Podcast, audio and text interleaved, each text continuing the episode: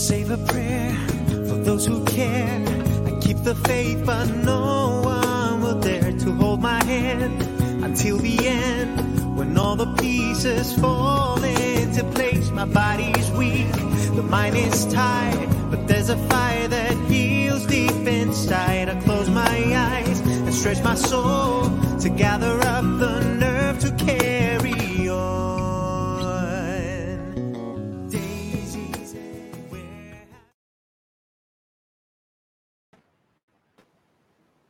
Στάθης, Καλησπέρα, Φίλιππε. καλησπέρα Ευχαριστώ. και καλώς όρισες. Ευχαριστώ πάρα πολύ για την πρόσκληση και συγχαρητήρια για την πρωτοβουλία σου και τα εξαιρετικά ε, podcasts που έχεις δημιουργήσει. Σε ευχαριστώ πάρα πολύ για τα καλά σου λόγια. Καλώς όρισες στα Marvel Talks. Είναι ένα ε, εξαιρετικά ενδιαφέρον θέμα που θα έχουμε σήμερα ε, και σε συνδυασμό με την ενασχόληση σου με τον αθλητισμό νομίζω θα αναπτύξουμε το θέμα από ένα πρίσμα το οποίο θα ενδιαφέρει και τους φίλους τους ακροατές ε, οι οποίοι πιστεύω θα αντλήσουν αρκετά σοβαρά διδάγματα από την αξιόλογη πορεία σου τόσο στο, ε, στην αρένα του, του πρωταθλητισμού αλλά και στις επιτυχίες σου με, στον τομέα των ασφαλιστικών ε, υπηρεσιών. Να πω απλά στους ακροατές να τους καλωσορίσω που ήδη σιγά σιγά μαζεύονται μπροστά από, το, από τη σκηνή του podcast. Να πω για το Στάθη δύο λόγια. Ο Στάθης είναι εγκεκριμένος χρηματοοικονομικός και ασφαλιστικός σύμβουλος. Είναι μέλος του MDRT, που είναι το Million Dollar Round Table, που είναι το πρότυπο της ασφαλιστικής αριστείας. Ο Στάθης είναι επίσης ε, αθλητής, είχε αποσπάσει σοβαρά βραβεία και θα μας τα πει ο ίδιος σε ένα λεπτό, των καιρών της ανασχόλησης του με τον Στίβο, με αποκορύφωμα την, ε, ε, τη συμμετοχή του στους Ολυμπιακούς Αγώνες. Στάθη, θέλω να σε, έτσι, να σε, να, να σε ρωτήσω, να μοιραστείς μαζί μας λίγο, έτσι, να ξεκινήσουμε πέντε πράγματα για την πορεία σου με τον αθλητισμό. Οκ. Ε, καταρχήν, η πορεία μου με τον αθλητισμό ξεκίνησε εντελώς τυχαία. Κατάγομαι από ένα μικρό χωριό, το Πισούρι, της επαρχίας Λεμεσού. Και από μικρός ε, είχα ένα vision. Ήθελα να ταξιδεύω σε ολόκληρο τον κόσμο. Έβλεπα τον εαυτό μου ότι ταξιδεύει, ότι γυρίζει όλον τον κόσμο. Δεν ήξερα το πώς ε, ήταν να το καταφέρω, αλλά ήταν τόσο έντονο, επειδή είχα και την τύχη στο σπίτι να έχουμε πάρα πολλά βιβλία και διέβαζα από μικρός, που ήταν η επαφή μου με, με τον κόσμο εκτός, ε, τελικά βρέθηκε μια ευκαιρία, ένας τοπικός αγώνας που διοργάνωσαν οι λαϊκές οργανώσεις Πισουρίου. Από εκεί με είδε κάποιος προπονητής και μου έκαμε την πρόταση για να έρθω να αγωνιστώ στη Λεμεσόν, στο Τσίριο που ήταν ο πρώτος μου αγώνας. Δεν θα ξεχάσω ποτέ ότι ήταν καλοκαίρι, ήταν αρχές Αυγούστου και ήρθα να αγωνιστώ με ότοστο. Κατέβηκα κάτω στον Mm. mm. παλιόδρομο ε, Πάφου Λεμεσού και ήρθα με ότοστο και είχα πάει σε κάποιο θείο μου που έμεινε Λεμεσόν και τόσο σχετικός ήμουν με τον αθλητισμό που ε, ε, είχαμε φάει ντολμαδάκια κουπέπια πριν τον αγώνα. Έτρεξα εντελώς απρογόνητος, μόλις ερμάτισα έκανα με το, ε, αλλά ήρθα δεύτερος. Και από τους αγώνες ε, ε, εκείνους ξεκίνησε η πορεία μου με έκαμε πρόταση το γάσιο, με, με βοηθήσαν ε, με διαμονή και διατροφή. Από 13 χρόνων έπρεπε να πάρω την απόφαση να μένω μόνος μου για να μπορέσω να κάνω προπονήσεις.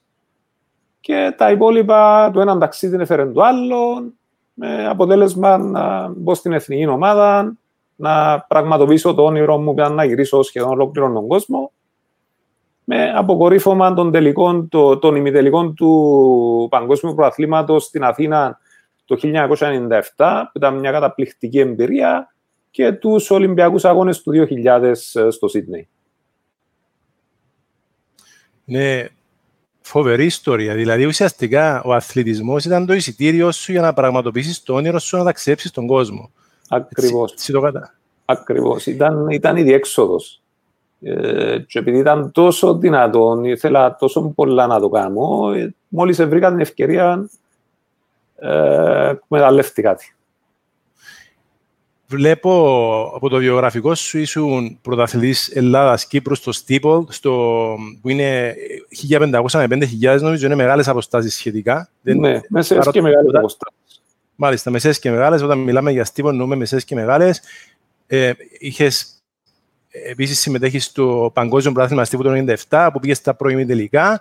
Τώρα πάμε στους, έτσι, στους, στους Ολυμπιακούς και στην προετοιμασία. Ποιες ήταν οι αναμνήσεις σου για το, την προετοιμασία, για την ατμόσφαιρα, για την άμυλα, για τι τις απαιτήσεις που χρειάζεται σε έναν έτσι επίπεδο; Πώς το εβίωσες, τι θυμάσαι, ποιες έτσι αναμνήσεις έχεις για το, για, για το επίπεδο του πρωταθλητισμού. Αρχήν οι Ολυμπιακοί Αγώνες είναι ένα γεγονός που δεν είναι μόνο αθλητικό, είναι ε, πολιτισμικό, είναι όλες οι χώρες ε, που συμμετέχουν, είναι μια εμπειρία που μπορεί να πει, η προσπάθεια να την περιγράψει κάποιος με λόγια μειώνει κατά πολύ την αξία της. Ε, ήταν μια εμπειρία ζωής, θα έλεγα. Ε, η Αυστραλία ήταν άψογα οργανωμένη. Ήταν ε, πραγματικά ένα γεγονός που πρέπει κάποιος να το βιώσει για να καταλάβει πόσο δυνατόν είναι, είτε σαν, σαν αθλητής, σαν προπονητής, ακόμα και σαν θεατής. Και είναι κάτι που συνιστώ ανεπιφύλακτα σε όλους τους ε, ε, ακροατές μας, ε, μια εμπειρία που αξίζει τον κόπο να τη ζήσεις έστω και σαν θεατής. Πραγματικά. Σαν συμμετέχων με την εθνική, πώς ήταν η πίεση, πώς ένιωθες την ευθύνη που είχες και πόση πίεση, ε... πόση πίεση υπήρχε να, να φτάσετε στο peak της απόδοσής σας. Πώς ήταν το κομμάτι, θυμάσαι τίποτε ιστορίες να μας πεις, καμιά ιστορία έτσι; Ε, να μοιραστώ μαζί σας την εμπειρία που έκανα στην Κένια και κάτι που έχει να κάνει όχι μόνο με τον αθλητισμό, αλλά και με ε, κάθε industry της Κύπρου. Mm. Που πιστεύω ότι ε, έχουμε ένα θέμα με την νοοτροπία μας στην Κύπρο που τώρα η νέα γενιά νομίζω κάνει βήματα προς τη σωστή κατεύθυνση για να αλλάξει. Δηλαδή, ουδή, ε, αν πάρουμε όλου τους αθλητές, είτε παλαιότερα είτε και τους σύγχρονους σήμερα, κανένας δεν κατάφερε να κάνει κάτι μεγάλο στην Κύπρο. Έπρεπε να αλλάξεις περιβάλλον, να πάεις να προπονηθείς με κάποιους άλλους αθλητές του εξωτερικού και κυρίως να αλλάξεις νοοτροπία.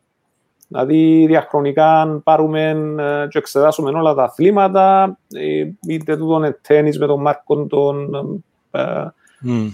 Παγδατίν είτε οποιοδήποτε άλλο άθλημα, ναι, ε, όλοι όσοι εξεχώρισαν στον αθλητισμό έπρεπε να πάνε στο εξωτερικό, να γυμναστούν με άλλους αθλητές, ε, κάτι που πρέπει να επαναλαμβάνεται, δηλαδή μια συνεχής διαδικασία και προσωπικά συνήθως ε, επιλέγαμε την, την Γαλλία, τα Πυρηναία mm. για προετοιμασίες όπου εκεί είχαμε την ευκαιρία να γυμναστούμε με άλλους παγκόσμιους προαθλητές, Ολυμπιονίκες και ε, μέσα από τις εμπειρίες απομυθοποιούσες βασικά το τούτο που έχουμε όλοι σαν πρότυπο ότι είναι κάτι πολλά μεγάλο, έβλεπες ότι ε, και οι αθλητές συγκεκριμένοι είναι άνθρωποι και αν έμπαινες και εσύ mm. στη διαδικασία και στον προγραμματισμό των σωστών και έβλεπες τον αθλητισμό επαγγελματικά, μπορούσες να φτάσεις στις επιδόσεις τις συγκεκριμένες.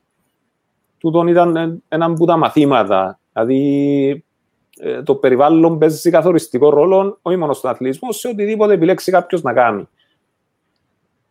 Άρα ουσιαστικά με τη, με τη δουλειά και, και την, το χρόνο, το πείσμα που επένδυσες, απομυθοποιη... μέσα στο μυαλό σου απο, απομυθοποιήθηκε ότι κάποιοι άνθρωποι είναι ενδεχομένως και υπεράνθρωποι. Δηλαδή, Ακριβώς.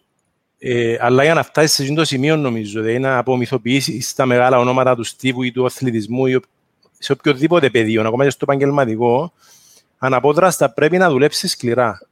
Δηλαδή, ναι. για να έρθει η στιγμή της απο, απομυθοποίησης και της αυτο, αυτοπαρακίνησης, μπορώ να το κάνω κι εγώ.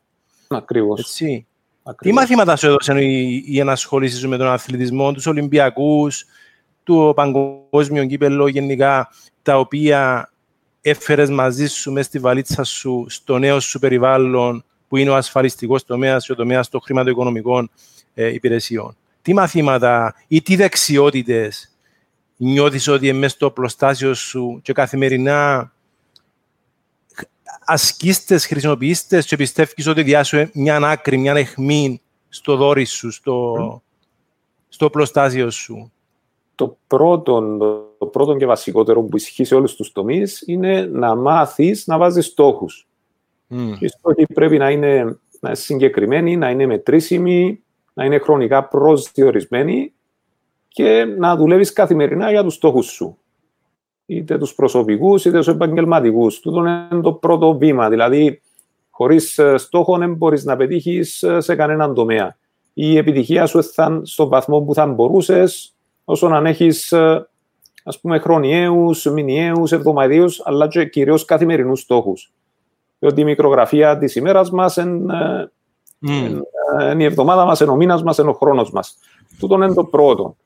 Το, το δεύτερο είναι ότι πρέπει να έχεις ε, βασικά μια ισορροπία, δηλαδή είναι μόνο ε, είναι το mindset σου, είναι η φυσική σου κατάσταση σε οτιδήποτε κάνεις, ε, είναι επιρροές που θα έχεις, ε, το που θα εστιάζεσαι, δηλαδή είναι να εστιάζεσαι στο πρόβλημα ή είναι να εστιάζεσαι στη λύση, να εστιάζεσαι σε εκείνα που μπορείς να ελέγξεις ή σε τούτα που μπορείς να ελέγξεις. Και το τρίτο και πλέον σημαντικό είναι να έχεις κάποιον ε, μέντορα ή προπονητή, να θέλετε, mm. η αντιστοιχεία στο στίβο, ή μέντορες. Διότι δεν είναι μόνο ένας ο μέντορας σου. Μπορεί να είναι κάποιος που το χώρο σου, που έχω κάποιους που είναι από το χώρο μου, αλλά έχω και κάποια άτομα τα οποία ε, είναι εκτός του χώρου μου. Που ε, με βοηθούν ε, και με την νοοτροπία και με τη στοχοθέτηση και με το self-development, που είναι ένα κομμάτι τεράστιο, που αφορά, νομίζω, τον κάθε επαγγελματία που θέλει να ξεχωρίσει. Πόσο δύσκολο είναι για έναν επαγγελματία να αποταθεί σε κάποιο mentor ή coach και να, ουσιαστικά να αποδεχτεί ότι είναι τέλειος. Το κάτι που προσωπικά δυσκολεύτηκα και θέλω να το μοιραστώ μαζί σας, ε, λόγω του στίβου, το, το εγώ, για να είσαι καλός στο στίβο, πρέπει να είναι ψηλό το εγώ σου. Mm. Και ήταν ένα θέμα για μένα στην αρχή που μπήκα στο, στον επαγγελματικό τομέα να μπορέσω να ε, χαμηλώσω το εγώ μου. Τούτο είναι το πρώτο βήμα, διότι ε, ουδής τέλειος, μόνο ε, να με δέχεσαι ας πούμε κατευθύνσεις και υποδείξεις. Απλά το μυστικό είναι να μπορέσεις να βρεις τα άτομα που είναι πλέον κατάλληλοι για να σου δώσουν τη γνώμη τους ή την κατεύθυνση. Δηλαδή, δεν πρέπει να δέχεσαι άδεια, ας πούμε, ε, χωρίς, ε, με, με ευκολία την γνώμη του οποιοδήποτε. Πρέπει να είναι κάποιο πρότυπο το οποίο αποδεδειγμένα και mm. έμπρακτα έχει καταφέρει κάποια πράγματα. Και ο πιο εύκολος τρόπος, mm.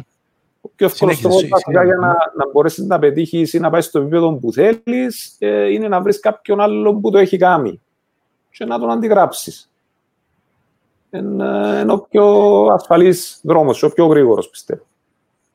Σε τι επικίνδυνο μονοπάτι μπορεί να σε οθήσει έναν υπερδιογκωμένο εγώ; Δηλαδή, αν δεν καταφέρεις να ελέγξεις το εγώ σου, ας πιάμε για παράδειγμα το, το, τον ασφαλιστικό τομέα.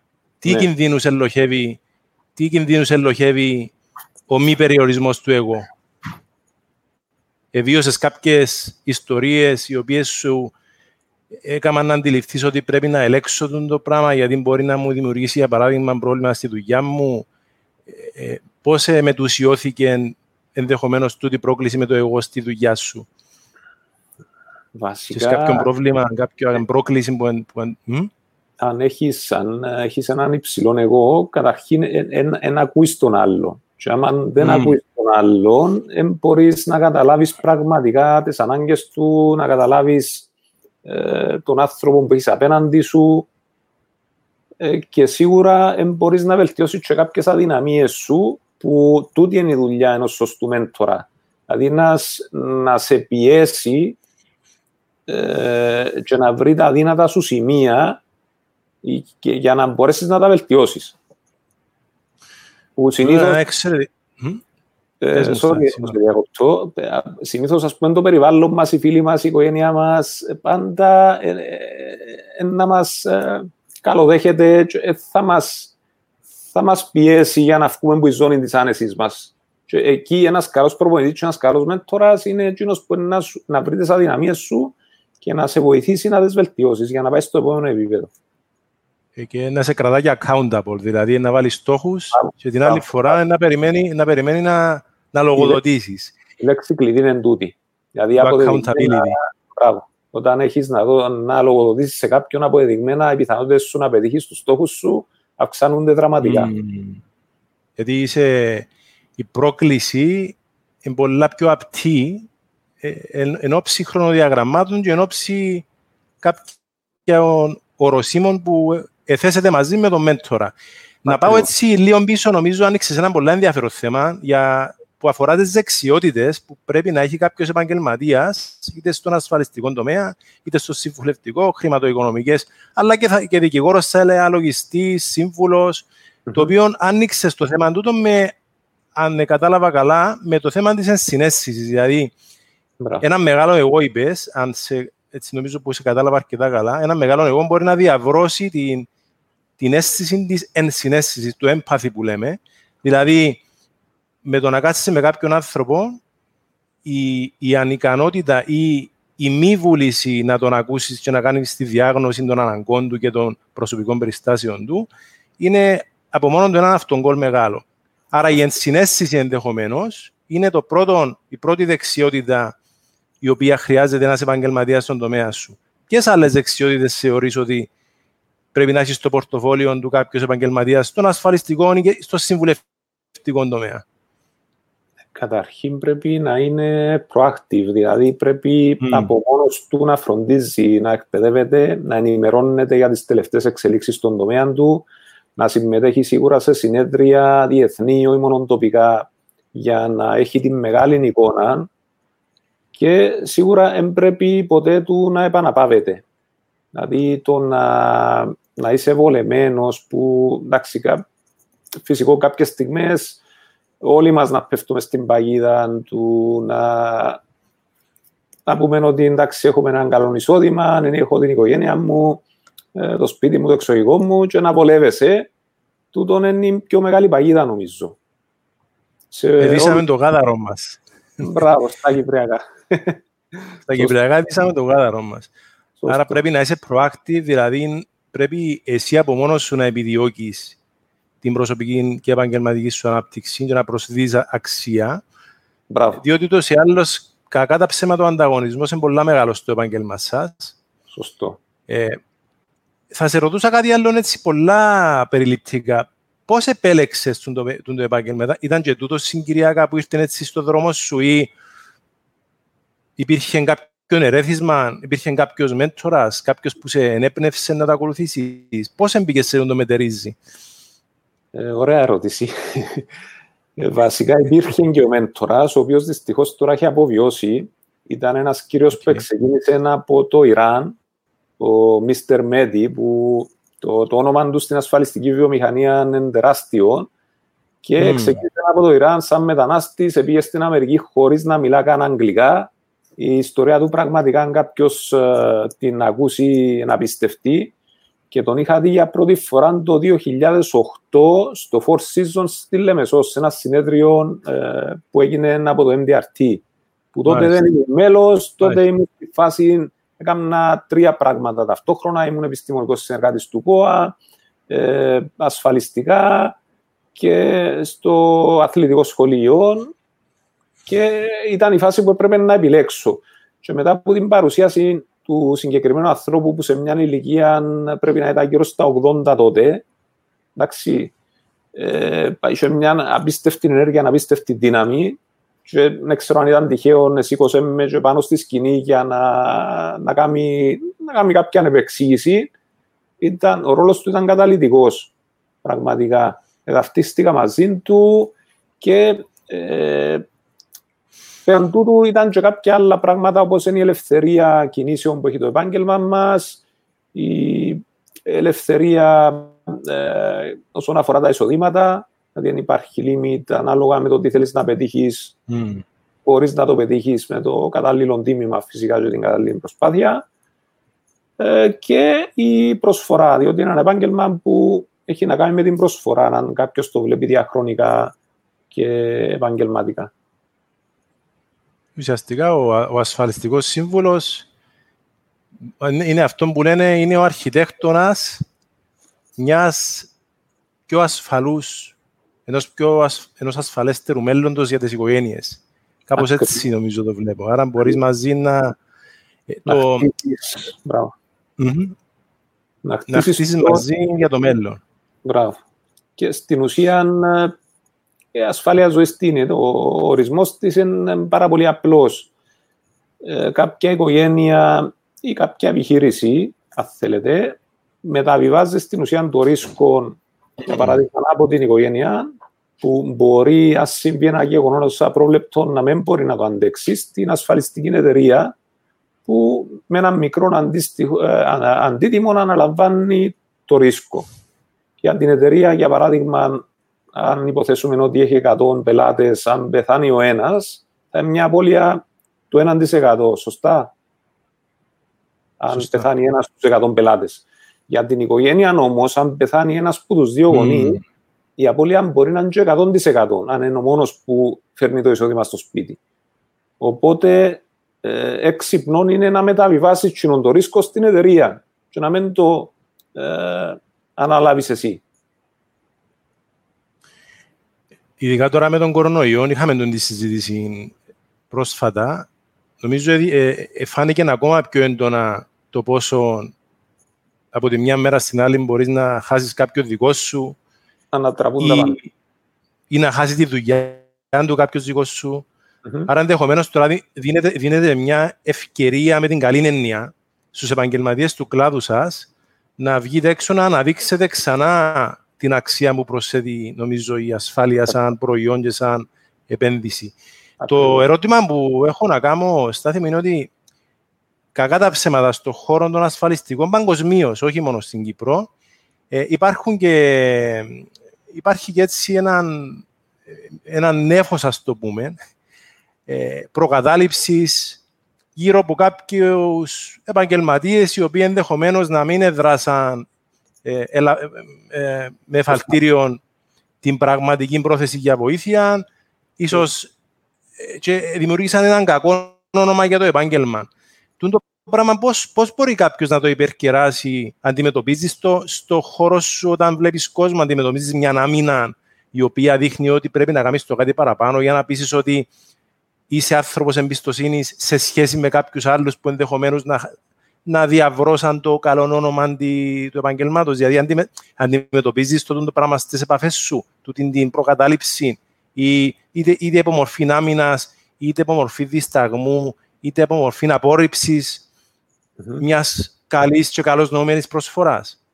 Υπάρχει, υπάρχει όντως μια προκατάληψη, η οποία εντάξει, δεν αφορά μόνο το επάγγελμα το δικό μας, νομίζω, γενικών ε, και ακόμα και στους δικηγόρους και στους λογιστές και στους τραπεζίτες υπάρχει μια προκατάληψη. Στο δικό μας το επάγγελμα, ίσως λόγω παλαιότερα, λόγω νομοθεσίας, λόγω ε, ελέγχων, να υπήρχαν mm. κάποιοι άνθρωποι οι οποίοι, οι οποίοι εδυσφημίσαν το χώρο.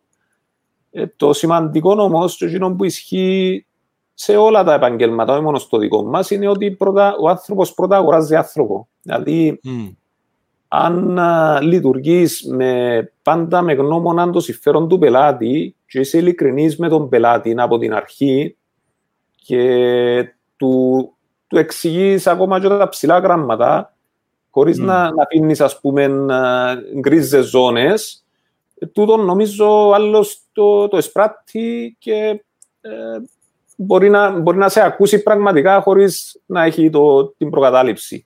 Δηλαδή μπορεί να έχει στο μυαλό του μια εικόνα την οποία πρέπει, καλούμαστε να την αλλάξουμε. Που συνήθως ε, λόγω ε, κακών εμπειριών μπορεί να είναι αρνητική. Πώς μπορείς να κερδίσεις την εμπιστοσύνη κάποιου ο οποίος δεν σε γνωρίζει; Εγώ που σε γνωρίζω προσωπικά, ε, μπορώ να το πω καθαρά, αναβλύζεις κάτι θετικό. Εντάξει, δηλαδή, αλλά εγώ γνώρισα, σε ξέρω. Ε, Πώς μπορείς να κερδίσεις την εμπιστοσύνη κάποιου με τον οποίο ξεκινάς μια επαφή, μια σχέση κλπ. Είναι εύκολο, είναι δύσκολο. Ε, έχει κάποιον, κάποιον τρόπο να, να το πετύχεις. Η πείρα σου τι λέει; Πώς χτίζεις εμπιστοσύνη; Βασικά το, το πρώτο βήμα είναι να, να είσαι ο εαυτός σου, να είσαι ξεκάθαρος και ειλικρινής από την αρχή, να μπορέσεις να καταλάβεις τις πραγματικές ανάγκες του πελάτη, να τον ακούσεις και να, χτίσεις, να προσπαθήσεις να χτίσεις γέφυρες επικοινωνίας ε, ε, με, το, με το να είσαι κάποιος καλός, ε, καλός ακροατής, να, να καταλάβεις mm. τις πραγματικές ανάγκες, να βλέπεις τον κάθε άνθρωπο ξεχωριστά. Εγώ το παρομοιάζω την, την κάθε, βασικά την κάθε οργανωμένη παρουσίαση και πώληση σαν έναν tailor-made κοστούμι. Δηλαδή δεν υπάρχει μια λύση για όλους. Ο κάθε άνθρωπος είναι ξεχωριστός, οι ανάγκες του εξεχωριστές, το στάδιο της ζωής του εξεχωριστό. Οπότε πρέπει να, να μπει στα τα μπούτσα του και να προ, προσπαθήσει να κατανοήσεις τις πραγματικές ανάγκες και να λειτουργήσεις με βάση το συμφέρον του ανθρώπου που έχεις απέναντι σου και όχι με το δικό σου συμφέρον ή της εταιρείας. Και τούτο νομίζω άλλος εισπράττει το, δηλαδή μπορεί να το νιώσει.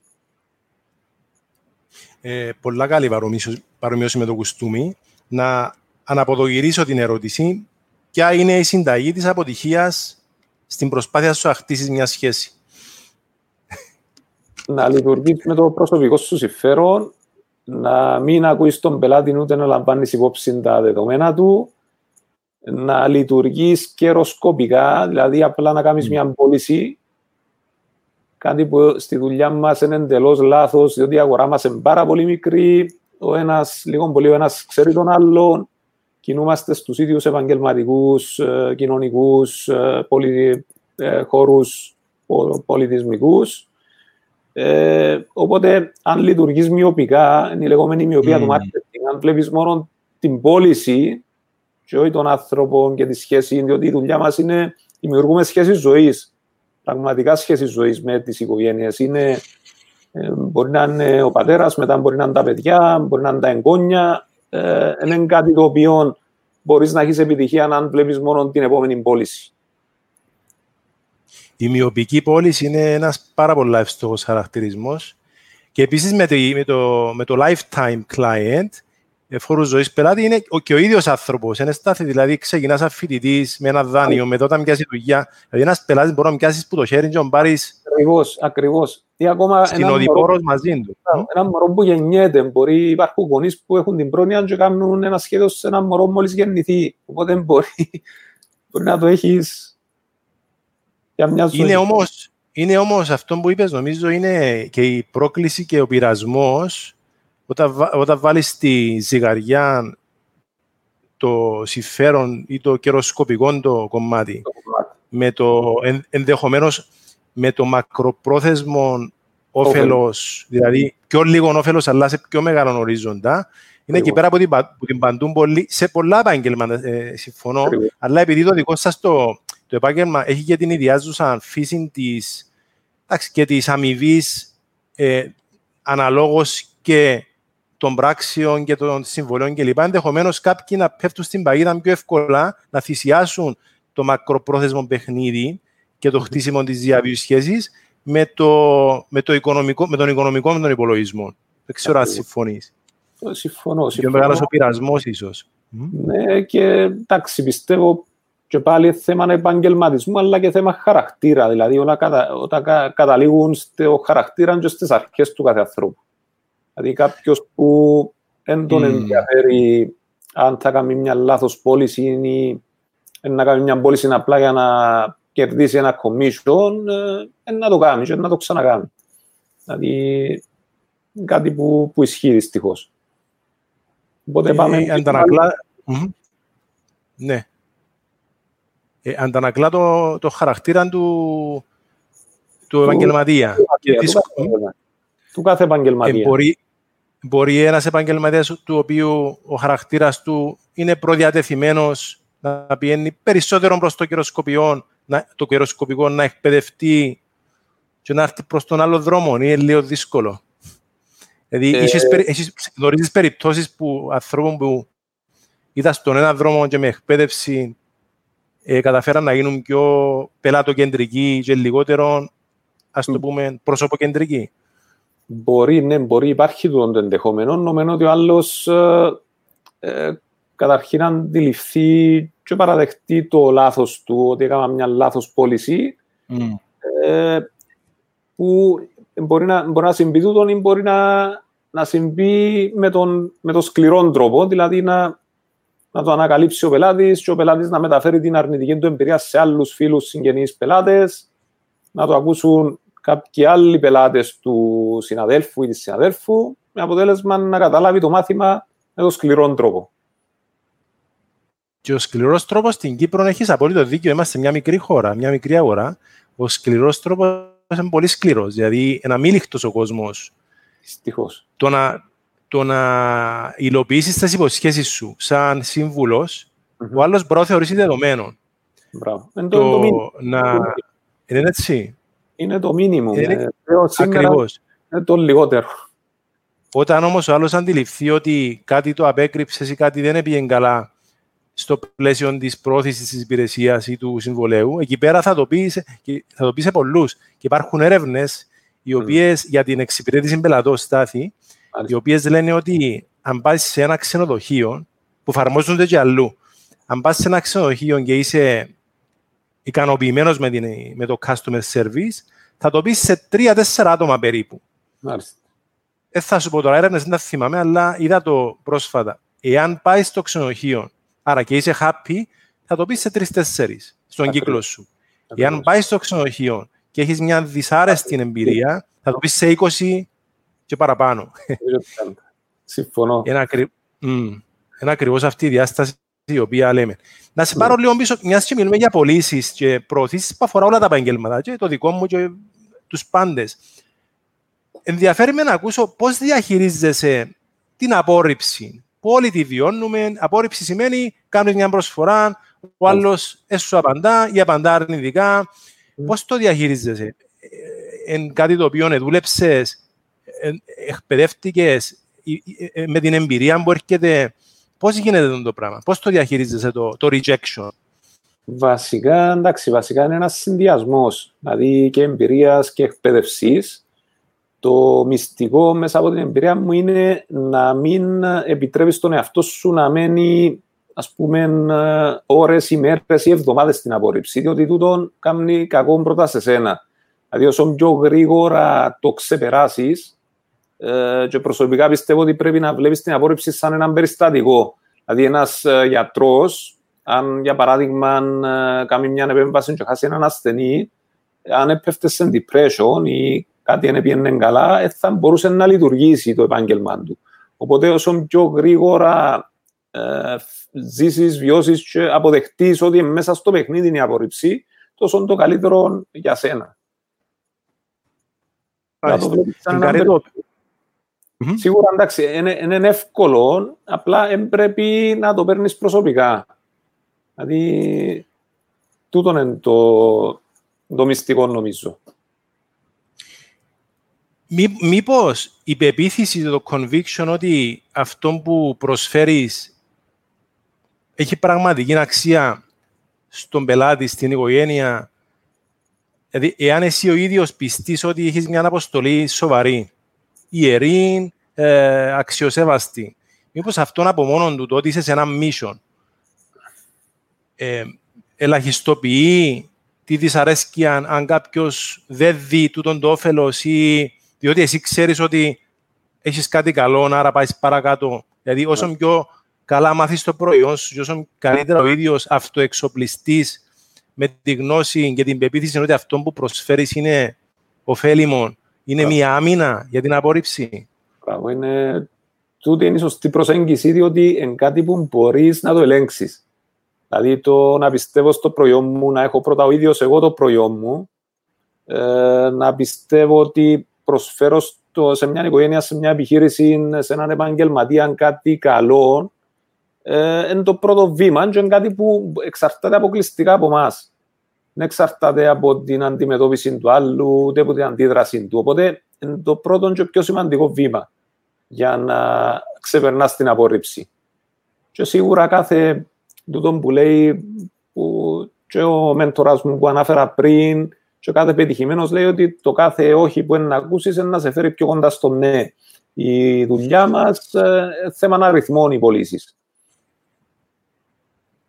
Νομίζω έχεις απόλυτο δίκιο. Το κάθε όχι είναι ταυτόχρονα λείπασμα για να αναπτύξεις και για να, για να μπογιάσει καλύτερα το η, η, νέα σου προσέγγιση, την οποία εσύ εξυγχρονίζεις περισσότερο ή αν εντοπίσεις τον λόγο για τον οποίο κάποιος δεν ενδιαφέρεται ή απορρίπτει την πρόταση σου, ενδεχομένως να μπορέσεις να κάνεις το προϊόν σου εισαγωγικά ακόμα πιο ελκυστικό.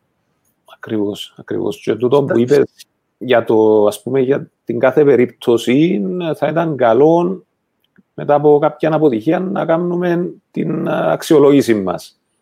Και δύο ερωτήσεις που προσωπικά mm-hmm. εφαρμόζω και θα ήταν καλό να τις μοιραστούμε μαζί με τους ε, φίλους που μας παρακολουθούν. Πρώτη ερώτηση είναι τι έκανα σωστό. Mm. Εντάξει, στην, στην προσέγγιση μου, στην ε, προσπάθεια να, να προωθήσω το προϊόν μου ή την υπηρεσία μου. Και η δεύτερη ερώτηση, εντάξει, τι μπορώ να κάνω πιο καλά την επόμενη φορά; Που είναι και οι δύο θετικές ερωτήσεις. Δηλαδή, είναι, είναι ένα αρνητικό. Δεν εστιάζεσαι στο αρνητικό, στο λάθος. Εστιάζεσαι στο θετικό. Που πάλι είναι κάτι που μπορείς να ελέγξεις. Δηλαδή, τι έκανα ε, σωστό και τι μπορώ να κάνω πιο καλό την επόμενη φορά. Είναι ακριβώς αυτό. Είναι θετική η διατύπωση ερωτήσεων, η οποία αναπότραστα οθήσε σε ένα θετικό προβληματισμό. Ενώ το συνήθες είναι. Τι έκανα τα θάλασσα. Ναι. Έκανα θάλασσα. Όχι τι έκανα λάθος. Έκανα τα θάλασσα. Δηλαδή.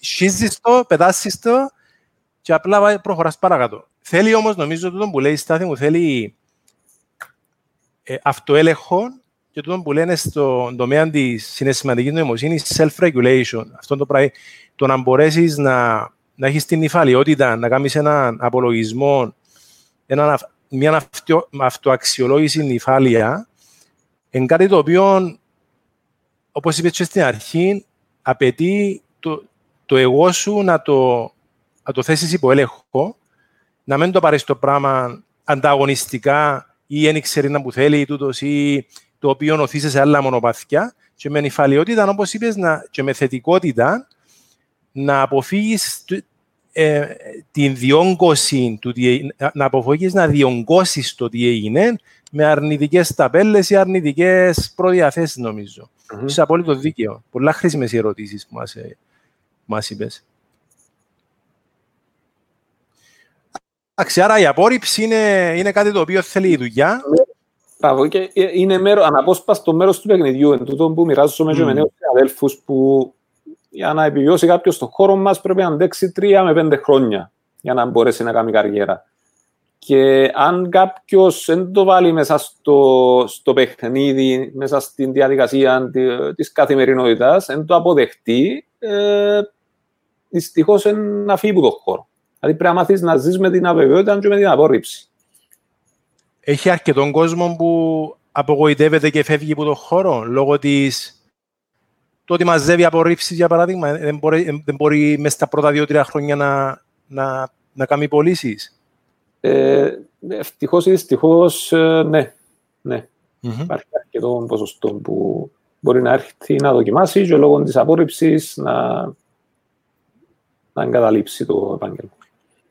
Έχει ο επαγγελματίας του χώρου σου το mindset που είπες στην, την, διατεθειμένος να βρει έναν μέντορα, έναν προπονητή, έναν coach να το βοηθήσει όπως έκανες πολύ σωστά εσύ ή είναι κάτι σπάνιο το πράγμα στο Κυπριακό γίγνεσαι. Θα δουλέψει με coach κάποιος ασφαλιστικός σύμβουλος; Τα τελευταία χρόνια νομίζω ότι αρκετοί συναδέλφοι καταλάβαν την αξία του να δουλεύεις με κάποιον μέντορα. Ε, επίσης αρκετοί ενταχθήκαν στο, στο Million Dollar Round Table, των οργανισμών του που είναι παγκόσμιος οργανισμός, τους κορυφαίους financial advisors ε, στον κόσμο. Ε, υπάρχει μια στροφή και μια συνεχής ε, εκπαίδευση, ενημέρωση. Τόσο άλλος πλέον για να ανανεώνεις την άδεια σου κάθε τρία χρόνια πρέπει να έχεις κάποια credits που τα σεμινάρια τούτα και οι εκπαιδεύσεις είναι υποχρεωτικές. Τόσο από τις εταιρείες όσο και τα, τα διεθνή συνέδρια που παρακολουθούμε, που τούτο μόνο καλό μπορεί να κάνει στο χώρο μας. Τα CPD, είναι σαν, άρα για να διατηρήσεις την άδεια πρέπει να παρακολουθήσεις κάποια σεμινάρια. Ακριβώς, ακριβώς. Που, τούτο είναι μια θετική στροφή. Να σε πάρω λίγο στο θέμα της ασφάλειας γενικά. Ο κόσμος σήμερα έχει την κουλτούρα να αγοράζει ασφάλειες υγείας, ασφάλειας ζωής. Υπάρχει το θέμα στην Κύπρο. Ε, τώρα με το ΓΕΣΥ, να, έτσι, να σε ανακατέψω λίγο, πώς είναι το περιβάλλον στην Κύπρο; Ε, ε, είναι εύκολο, είναι δύσκολο να πουλήσεις ασφαλείε. Ποιες είναι οι προκλήσεις που αντιμετωπίζεις, Οι προκλήσεις. Πολλέ ερωτήσει μαζί. προκλήσεις ανέκαθεν ήταν οι ίδιες. Δηλαδή, η δουλειά μας είναι μια δουλειά που σπάνια θα σε πάρει ο άλλος τηλέφωνο να σου πει να έρθεις να δούμε τις ανάγκες μου ή της οικογένειας μου ή της επιχείρηση μου. Δυστυχώς ε, στην Κύπρο δεν, δεν έχουμε ανεπτυγμένη την ασφαλιστική συνείδηση όπως το εξωτερικό στην Ευρώπη ή στην Αμερική. Οπότε ε, πρέπει να λειτουργήσουμε ε, proactively, δηλαδή να, mm. να προβληματίσουμε την οικογένεια, την επιχείρηση, ότι υπάρχουν κάποια, κάποιες ανάγκες ή με, κατά κάποιον τρόπο να βάλει και το κομμάτι της ασφάλισης μέσα στον σχεδιασμό του μέσα στο, στο business plan. Άρα δεν θα έρθει μόνος του συνήθως ένας πολίτης, ένας ενδεχόμενος πελάτης να ψάξει. Κυρίως γίνεται μέσω θετικού προβληματισμού που σας. Άρα ναι. προσεγγίζονται άτομα τα οποία καλόπιστα πληροφορούνται, ενημερώνονται και συνήθως έτσι πάει το. Ο ποταμός ναι. πάει προς την κατεύθυνση, από εσάς προς τους δυνητικούς πελάτες. Έτσι είναι; Ναι, ναι ή ε, μπορεί να είναι συνήθως κάτι που λειτουργεί πάρα πολύ καλά στην Κύπρο. Είναι μια σύσταση από έναν φίλο ή από έναν επιχειρηματία, έναν επαγγελματία που έχουμε δουλέψει μαζί του, μας έχει ε, δοκιμάσει, ε, έχουμε δώσει λύσεις στις ανάγκες του, οπότε ανεπιφύλακτα γνωρίζει κάποιον που είναι επαγγελματίας, μπορείς να το συστήσεις και σε κάποιους άλλους φίλους, συναδέλφους, επαγγελματίες. Αυτό συμβαίνει κυρίως από υφιστάμενους πελάτες ή από υφιστάμενους ε, φίλους ή γνωστούς; Δηλαδή, μια παραπομπή ναι. συνήθως συμβαίνει από υφιστάμενο πελάτη ή από κάποιον ο οποίος απλά σε γνωρίζει, σε συμπαθεί, λέει το στάθιν εγώ, τον προτείνω ανεπιφύλακτα κλπ. Παρόλο που μπορεί να μένει πελάτης. Αν και νομίζω λογικά είναι πελάτης σου, και... αλλά εν πάση περιπτώσει. Ε, ε, είναι συνδυασμός. Δηλαδή και οι, και οι δύο πηγέ και είναι οι πιο καλές ε, πηγέ εξέβρεσης υποψηφίων πελατών. Δηλαδή προσωπική στάση είναι mm. ακριβώς. Ακριβώς. Διότι πλέον βομβαρδιζόμαστε με τόσες πολλές διαφημίσεις από τα social media συνεχώς. Οπότε νομίζω ότι η άποψη για ένα θέμα που μας απασχολεί ε, από έναν ε, φίλο και γνωστό μας να μετρήσει περισσότερο από μια διαφήμιση ή από, από έναν άγνωστο. Αν ε, το άτομο το συγκεκριμένο είναι επαγγελματίας στον χώρο, για παράδειγμα, σαν θέλω μια νομική συμβουλή, το πιο κατάλληλο άτομο να ρωτήσω είσαι εσύ, ε, λόγω του background σου. Πάντα το, το word of mouth είναι, νομίζω, είναι το, η πρώτη, πρώτο σημείο αναφοράς. Μιλώντας για θόρυβο και για, και για noise, ε, είσαι αρκετά δραστήριος με τα κοινωνικά δίκτυα. Έχεις και τη δική σου ιστοσελίδα, πάρα πολύ επαγγελματική. Γράφεις και σε έναν αρκετά σοβαρό journal, τον Gold, για αρκετών καιρών και αρθρογραφείς και βλέπω ένα πολύ ψηλό επίπεδο αρθρογραφίας. Πόσοι άλλοι συναδέλφοι, ε, είναι, είναι η αλήθεια, πόσοι άλλοι συναδέλφοι μπαίνουν σε αυτή τη διαδικασία από τη μια να έχουν τη δουλειά τους; Ξέρω εσύ στην οικογένεια σου. Δηλαδή θέλεις και time management για να μπορείς να διαχειριστείς όλο το, το πιάτο, το γεμάτο, να ασχολήσει και καθήκοντα. Μπαίνουν αρκετοί άλλοι συνάδελφοι στη διαδικασία αυτή, να δραστηριοποιούνται στα κοινωνικά δίκτυα, να αρθρογραφούν ή εν κάτι το οποίο αντανακλά στην αρχή της συζήτησης μας σε κάποιες μαθήματα και κάποια έτσι ε, διδάγματα που άντλησες από τον πρωταθλητισμό; Νομίζω είναι το δεύτερο. Εντάξει, ε, σίγουρα υπάρχει παρουσία από αρκετούς συναδέλφους στα social media. Απλά προσωπικά ο στόχος μου είναι να, να δίνω στον κόσμο ενημέρωση. Δηλαδή να, mm-hmm. να φωτίζω κάποιες ε, τυχές, αν θέλεις, ή κάποια, ε, κάποιες γκρίζες ζώνες για να μπορέσει ο άλλος να έχει την ενημέρωση και να πάρει τις σωστές αποφάσεις για τον ίδιο, για την οικογένεια του και για την επιχείρησή του. Τούτος εν, Έχει... Πόσο, πόσο σε βοήθησε, ας πάρουμε την αρθρογραφία σου, που είναι αρκετά ε, εκτενής και έχει πάντα ωραία ενδιαφέροντα θέματα. Ε, βοήθησες σε η αρθρογραφία και αν ναι, με ποιον τρόπο; Με έχει βοηθήσει... Έχεις εντοπίσει πώς; Κυρίως, εντάξει, κυρίως με τους υφιστάμενους πελάτες μου και συνεργάτες μου ανεβάζεις το επίπεδο του επαγγελματισμού σου. Δηλαδή πλέον κατοχυρώνεσαι στο χώρο σαν ένας επαγγελματίας ε, που τούτο είναι, το σημαντικότερο. Δηλαδή η φήμη και η στεροφημία μας νομίζω είναι το πιο σημαντικό πέραν των διακρίσεων ή των όποιων, ε, όποιας δημοσιότητας. Με τη μορφή της περισσότερης αξιοπιστίας, το βάρος, δίνεις σου κάποιο βάρος, κάποιο credibility εννοείς περισσότερο, Ακριβώς. το οποίο κάνει και τους υφιστάμενους πελάτες να νιώθουν ότι ο, ο, ο στάτης άνθρωπος επικαιροποιημένος, σοβαρός, εξυγχρονισμένος και μάλιστα ο οποίος, εντάξει, συνεισφέρει. Συνεισφέρει και στο community με το να αρθρογραφεί και να ενημερώνει τον κόσμο. Ε, ε, ε, βοήθησες στο να αντλήσεις νέα δουλειά ή είναι κάτι το οποίο με, με έχει βοηθήσει, όχι στον βαθμό ας πούμε, που φαντάζεται κάποιος ότι τον που είπαμε πριν ότι χτυπούν τα τηλέφωνα και έρχονται πελάτες, αλλά yeah. Ναι. κυρίως στο να καθιερωθείς στον χώρο σαν επαγγελματίας. Και όσον αφορά τα άρθρα, προσωπικά νιώθω μεγάλη ικανοποίηση όταν συναδέλφοι από τον ανταγωνισμό, από άλλες εταιρείες, μου στέλνουν συγχαρητήρια, μπορεί να πάρουν τηλέφωνο να με συγχαρούν διότι είναι κάτι το οποίο βοηθά το industry, πιστεύω, ε, γενικότερα. Είναι κάτι που βοηθά εμένα προσωπικά την εταιρεία μου. Είναι κάτι που προσδίδει εγκυρότητα, θεωρώ. Και τη σήμερα ημέρα μου το personal branding, που είναι το νέο έτσι, φρούτο της εποχής, είναι, έχει τα πάνω του, θεωρώ ότι ο καθένας που μας είναι αρκετά πιο εύκολο να να συνεισφέρει γνώση, να κρατήσει ενήμερο στους γνωστούς, στους ακροατές του, τον κόσμο και να βγει έξω να λάβει πρωτοβουλίες, διότι δεν είναι δέσμιος και των παραδοσιακών μέσων ενημέρωσης. Ε, ο καθένας έχει έναν εισιτήριο και έναν κλειδί, θεωρώ σήμερα. Το θέμα είναι πώς το χρησιμοποιεί. Σωστό. Σωστό.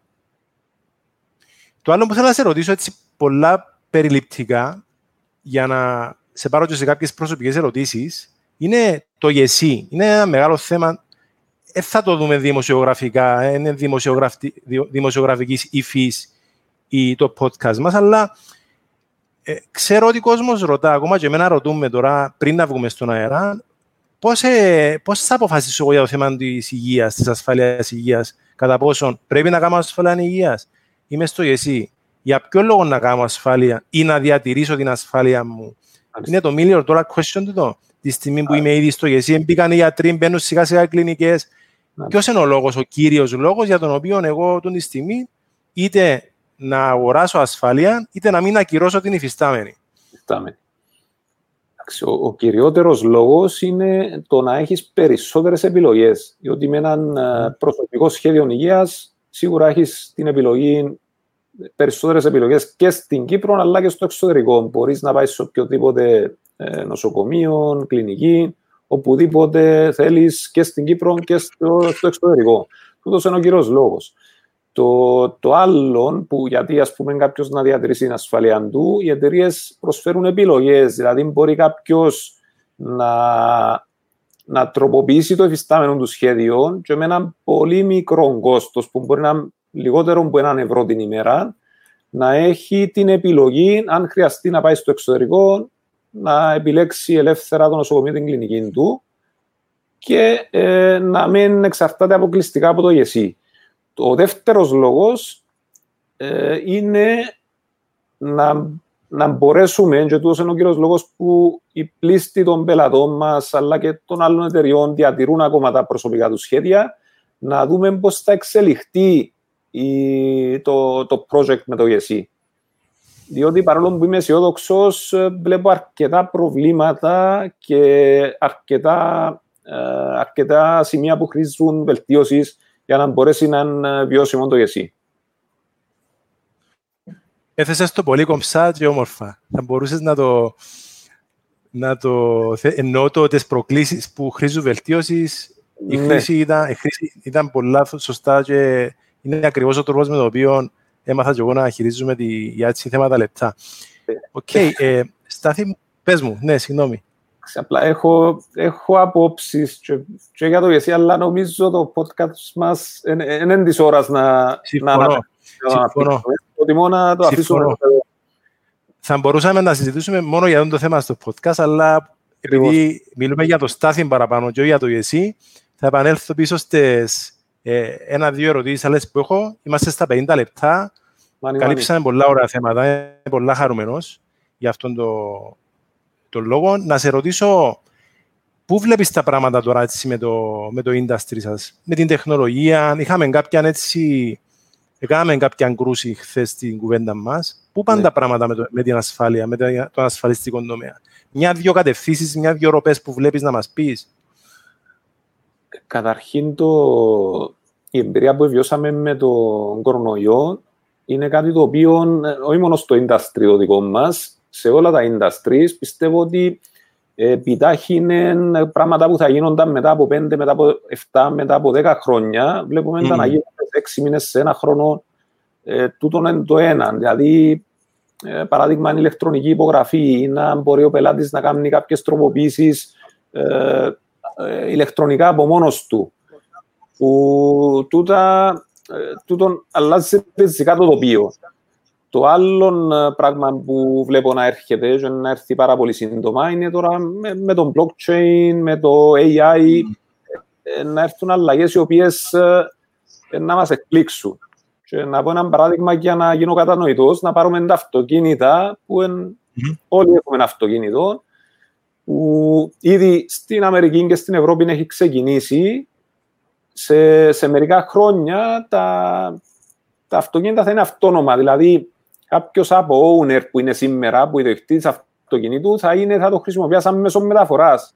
Θα είναι user, δεν θα είναι owner. Και ε, με μια πρόσφατη έρευνα που διέβαζα που έκαμε ένας από τους ε, γνωστούς οίκους, να μην πούμε όνομα για διαφήμιση, περίπου το, το χρόνο γίνονται 1,2 εκατομμύρια θανατηφόρα δυστυχήματα στον κόσμο. 1,2 θανατηφόρα δυστυχήματα. Και το 90% για την πρόκληση τούτων των θανατηφόρων ε, δυστυχημάτων είναι ο ανθρώπινος παράγοντας. Φανταστείτε τι, τι αλλαγή θα γίνει αν ο παράγοντας άνθρωπος φύγει από την εξίσωση. Που είναι το 90% του ρίσκου βασικά. Αντιλαμβάνεστε. Αυτό επηρεάζει αρνητικά το industry. Ναι, Μπορεί ναι, να πει κάποιος. Ναι, διότι να μειωθούν τα ασφάλιστρα, να αξιολογείται διαφορετικά ο κίνδυνος. Ε, να αυξηθεί η ασφάλεια των αυτοκινήτων, ίσως. Μπορεί τα αυτόνομα αυτοκίνητα να είναι πολλά πιο ακριβό το ασφάλιστρο τους, αλλά. Ε, όχι απαραίτητα. Η ασφάλεια. Όχι απαραίτητα. Είναι πιο χαμηλό. Δηλαδή, αν το 90% των δυστυχημάτων γίνονται, ε, τούτο είναι να μειώσει το κόστος. Απλά, artificial intelligence και ε, τεχνολογίας. Να κάνουν εισοδήματα οι εταιρείες. Διότι θα είναι πιο μικρό το ρίσκο, οπότε να είναι και πιο ε, χαμηλό τα ασφαλίστρα. Άρα θα και... αναζητήσουν νέες πηγές εισοδήματων ή θα πρέπει να ανα, ανα, ανα, ανακουμποθούν οι εταιρείες; Πώς το βλέπεις; Συνδυασμός των δύο. Συνδυασμός των δύο. Διότι αν πάρουμε για παράδειγμα και το, τον τομέα της υγείας που ε, έθιξες πριν με το ΕΣΥ, ε, ο, ο μηχανισμός των ασφαλείων έχει να κάνει με το ρίσκο. Χρειαζόμαστε μια μεγάλη ομάδα, παράδειγμα στα σχέδια υγείας, μια πολύ μεγάλη ομάδα, η οποία να πληρώνει για τις ατυχίες των ολίγων. Τούτος είναι ο ορισμός της ασφάλειας. Δηλαδή, οι πολλοί συνεισφορές των πολλών, που μπορεί να είναι υγιείς, μπορεί να είναι νεαροί, mm. πληρώνουν τις ατυχίε των ολίγων. Εντάξει. Τούτος είναι ο κλασικό ορισμός. Τώρα όμως, με την τεχνολογία, με το blockchain, μπορεί ας πούμε κάποια μια ομάδα που είναι υγιείς, που ασχολούνται με τη διατροφή τους, που έχουν τα διάφορα gadgets που μπορούν να αποδεικνύουν σε μια εταιρεία ότι εγώ κύριε γυμνάζομαι, τρέφομαι σωστά. Εντάξει, μπορεί να σηκώσουν το ψηφιακό τους ε, χέρι και να πούν να κάνουμε μια ομάδα η οποία έχει κάποια χαρακτηριστικά. Είμαστε low risk και να πάμε σε μια εταιρεία να μας ασφαλίσει σαν ομάδα. Φοβερό. Το, το, για τους ανθρώπους τους είναι fair να πληρώνουν ψηλά ασφάλιστρα για κάποια μικρή ομάδα που ε, επιβαρύνει το, το σύνολο. Και τούτη είναι η τάση που ήδη πάλι ξεκίνησε στην Αμερική και στην Αγγλία. Ε, οι εταιρείες επιβραβεύουν τους, ε, όσους ακολουθούν κάποιον υγιεινό τρόπο ζωής. Μάλιστα, και σε έναν άλλο επίπεδο υπάρχει το DNA test που μπορεί να προσδιορίσεις mm. αν κάποιος έχει τάση να πάθει κάποια σοβαρή ασθένεια. Οπότε, και τούτο λαμβάνεται υπόψη. Έχουμε να δούμε ε, πολλές αλλαγές. Πάρα πολλές αλλαγές με, το, ναι, με την τεχνολογία, με τα smart watches, με τη, το, το, tracking των, το ουσιαστικά yeah. της υγείας, της εξέλιξης, της εξέλιξης και της έκβασης της υγείας κάποιου, το οποίο μπορεί να καταγράφεται και αν, εξ όσο γνωρίζω, καταγράφεται μέσα στις συσκευές. Άρα yeah. θα μπορείς εσύ προκαταβολικά να πηγαίνεις στην ασφάλεια και να υποβάλεις κάποια δεδομένα για να ζητήσεις εξατομικευμένη προσφορά πάνω στα ακριβή μέτρα σου με βάση τα δεδομένα, τα δεδομένα που θα υποβάλεις εσύ. Φοβερό. Ναι, γίνεται ήδη το στο εξωτερικό δηλαδή. Ναι. Και αναμένεται, ελπίζω, και στην Κύπρο να το δούμε σύντομα. Αναμένονται μεγάλα, με, μεγάλες αλλαγές. Δεν έχω ναι. καμία αμφιβολία. Να, στάθιμο να σε ρωτήσω έτσι ένα-δύο άλλα πράγματα για να δούμε τα σχόλια. Έχουμε κάποια ώρα σχόλια για να κλείσουμε. Έτσι, είμαστε σχεδόν στη μια ώρα όπως είχαμε μπει. Τι, τι, τι συμβουλή θα έδινες στον 20χρονο στάθη, αν μπορούσες να του πεις κάτι, να κάνει διαφορετικό, να κάνει κάτι άλλο, να κάνει κάτι καινούργιο, τι συμβουλή θα έδινες στον νεαρό στάθη σήμερα; Σήμερα, ε, σίγουρα να τολμήσει να κάνει τα όνειρα του ή τα πράγματα που θέλει χωρίς ε, να επηρεάζεται από το περιβάλλον του.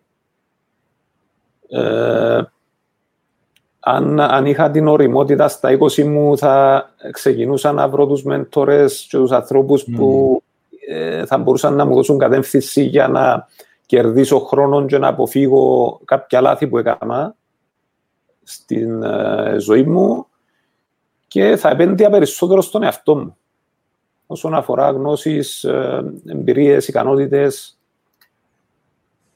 Επειδή γνωρίζω ότι διαβάζεις πολλά, άρα θα ήθελες να είχες ακόμα περισσότερο, να αγκαλιάσεις πιο νωρίς τη γνώση, ναι, έτσι; Ναι, ναι, διότι ξεκίνησα να διαβάζω βασικά ε, μετά το πανεπιστήμιο, μετά την καριέρα μου σαν αθλητής.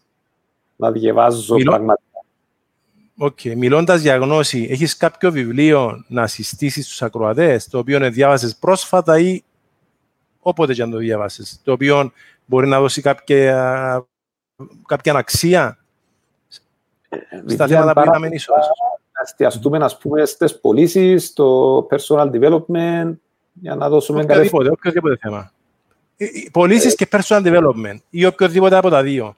Βασικά, βασικά εντάξει, τρία είναι από που έρχονται στο μυαλό μου τώρα. Το ένα, το πρώτο είναι το sales management, ένα μικρό βιβλιαράκι που είναι η πεμπτουσία του, της διεύθυνσης πωλήσεων, που είναι του Brian Tracy.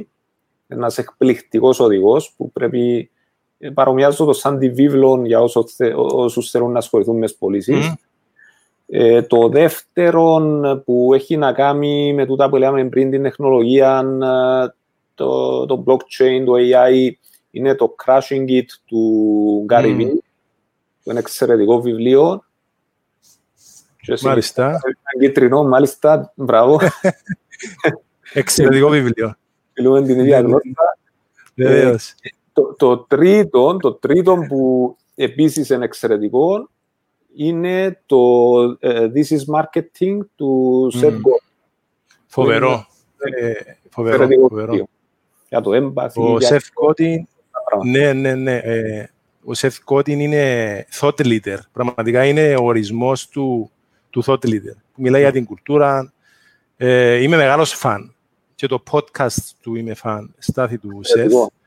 Και νομίζω γράφει κάθε μέρα, ενώ Ναι. που- που- που ρε- γράφει κάθε μέρα ε, ένα μικρό άρθρο. Έχει το πιο πετυχημένο και διαδεδομένο blog ενδεχομένως στον κόσμο. Αν όχι το ένα, σίγουρα ένα από τα τρία πιο, μεγάλα, ε, πιο γνωστά blogs. Και είναι αυτό που είπες, είναι κάποτε γράφει τρεις γραμμές. Ένα blog post του μπορεί να είναι τρεις γραμμές. Αλλά είναι Αλλά- κάθε μέρα. Είναι και απίστευτα όμως τα μηνύματα που μπορεί να έχουν οι τρεις γραμμές. Είναι απίστευτα οξυ, οξυδερκής, ε, ε, έχει τρομερό ε, loyal following. Έχει Ναι. κόσμος που είναι φανατικοί με τα, Raving, με τα σεμινάρια του. Μμ. Raving fans. Ευχαριστούμε. Ναι, Raving Fans. Ευχαριστούμε για τις εισηγήσεις. Να, να σου πω ότι ε, χάρηκα πάρα πολλά για την κουβέντα μας. Επίσης, ε, πάντως δεν κατάλαβα αν τέλος επέρασε η ώρα, πραγματικά. Είναι, κοίτα, ε, κάποιοι λένε μου, μα μια ώρα είναι πολλά, είναι πάρα πολύ ώρα. Ε, εγώ τους λέω για να βγάλεις μαγεία από μια συζήτηση, για να βγάλεις απ- αποσταλάγματα ή αποστάγματα ε, σοφίας, πρέπει να δώσεις χρόνο στη συνομιλία να ανοίξει, να ανοίξει και να πιάσει το δρόμο της. Και νομίζω ότι καταφέραμε να βγάλουμε ωραία, έτσι, ε, Ελπίζω. ε, ωραία σημεία και ωραία διδάγματα. Να δούμε έτσι πολλά γλύωρα κάποια σχόλια τα Οκ. οποία έχουμε από τον κύριο Σπύρο Γιασεμίδη. Σπύρος Γιασεμίδης. Contentership, sportsmanship, penmanship, the guy has it all. Εχάσαμε λίγο το Στάθη εν τω μεταξύ, νομίζω πρέπει να χάσει και το connection, αλλά ήρθε πίσω αμέσως. Στάθη, welcome back. Ναι, Βλέπα το, το σχόλιο του, του Σπύρου. μιλούμε στο Σπύρο. Contentership, ναι, sportsmanship, penmanship, the guy has it all. Είναι με τις λέξεις, είναι φοβερός ο Σπύρος, ε. Είναι απίστευτος ο Σπύρος. Ε, Πραγματικά, χίλια ευχαριστώ για τα σχόλια του. Σπύρος, σε χαιρετούμε. Λοιπόν, Γεια πάμε σου. στην Ελίνα Μέτα. Indeed, που συμφωνεί νομίζω με τον προλαλήσαντα με τον Σπύρο. Γεια σου Ελίνα, ευχαριστούμε για το σχέδιο, για το σχόλιο. Η Ελίνα είναι η η σύζυγος φίλη μου. μας... Α, η Ελίνα. Γεια Ναι. σου Ελίνα. Η, η Χριστιανά Αριστίδου, Στάθης is authentic, ο Στάθης είναι αυθεντικός. Γεια σου Χριστιανά, εξαιρετική Χριστιανά. Ευχαριστούμε. τολμηρή, επήρε το, επήρε το δρόμο της, έκαμε αυτό που πάντα ήθελε, μπήκε στην Μάλιστα. τεχνολογία και είναι έναν Εξαιρετικός αξιοσέβαστο. επαγγελματίας. Και μας γράφει επίσης η Χριστιανά I am so proud that Stathis is my insurance advisor and so sure for Philippos advice. Bravo to both for an intelligent and sweet discussion. Thank you so much, guys μου. Ευχαριστούμε πολύ τη Χριστιανά Ευχαριστούμε, και Χριστιανά. όλους τους, όλους τους ακροατές και όλους που ήταν μαζί μας. Στάθη μου, ευχαριστώ ξανά για τη συμμετοχή σου. Εγώ ευχαριστώ έχεις για ένα- την πρόσκληση. Να έχεις έναν πολύ καλό απόγευμα. Ήρθε ο φίλος μας ο Σπύρος με ένα τελευταίο σχόλιο. Θα του κάνω τη χάρη, θα το βάλω. Σπύρος, now we just have to wait for his book to come out. Στάθη, έρχεται βιβλίο σου. Νομίζω πρόλαβε μας ο Σπύρος. Ε, ε, μα- ε, δεν μου ανέφερες κάτι. Ε, Κούτ- Πες μας να δούμε. Βασικά ήταν ένα από τα καλά του κορονοϊού, μέσα από την εμπειρία μου και σαν αθλητής, αλλά και από την ασφαλιστική βιομηχανία, εμάζεψα διάφορα ε, περιστατικά, cases, τα οποία ε, έκανα κάποιες σημειώσεις, έκανα το πρώτο draft, ε, ε, πρέπει, είμαι, νομίζω είμαι κοντά στο να, να κάνω κάτι καλό, που να έχει να κάνει με, με το human performance, βασικά. Μμ. Εξαιρετικά. Ε, Όταν, μόνο- όταν, ε, θα μόνο για αθλητές, θα είναι και για και τον κάθε επαγγελματία, διότι υπάρχουν βασικές αρχές σε οτιδήποτε κάνει κάποιος, αν θέλει να είναι πετυχημένος. Δεν έχω καμιά αμφιβολία ότι τα διδάγματα σου από τον αθλητισμό και από τους Ολυμπιακούς θα βοηθήσουν αρκετούς και νομίζω εν τούτον που αγγίξαμε και στη συζήτηση μας στην αρχή. Και μπορούμε να κάνουμε και ένα νέο podcast με το καλό όταν το, όταν το εκδώσεις, για να το συζητήσουμε και να δούμε λίγο την... να το, να το εγκαινιάσουμε. Ευχαριστώ. Λοιπόν, καλό απόγευμα, ευχαριστώ, θα είμαστε σε επαφή και στους ακροατές μας και καλή συνέχεια. Καλό απόγευμα. Καλό απόγευμα σε όλους. Γεια χαρά. Ευχαριστώ πολύ. Γεια χαρά. Γεια χαρά. Save a prayer for those who care. I keep the faith, but no one will dare to hold my hand until the end when when all the pieces fall into place. My body's weak, The mind is tired, but there's a fire that heals deep inside. I close my eyes and stretch my soul to gather up the nerve to care.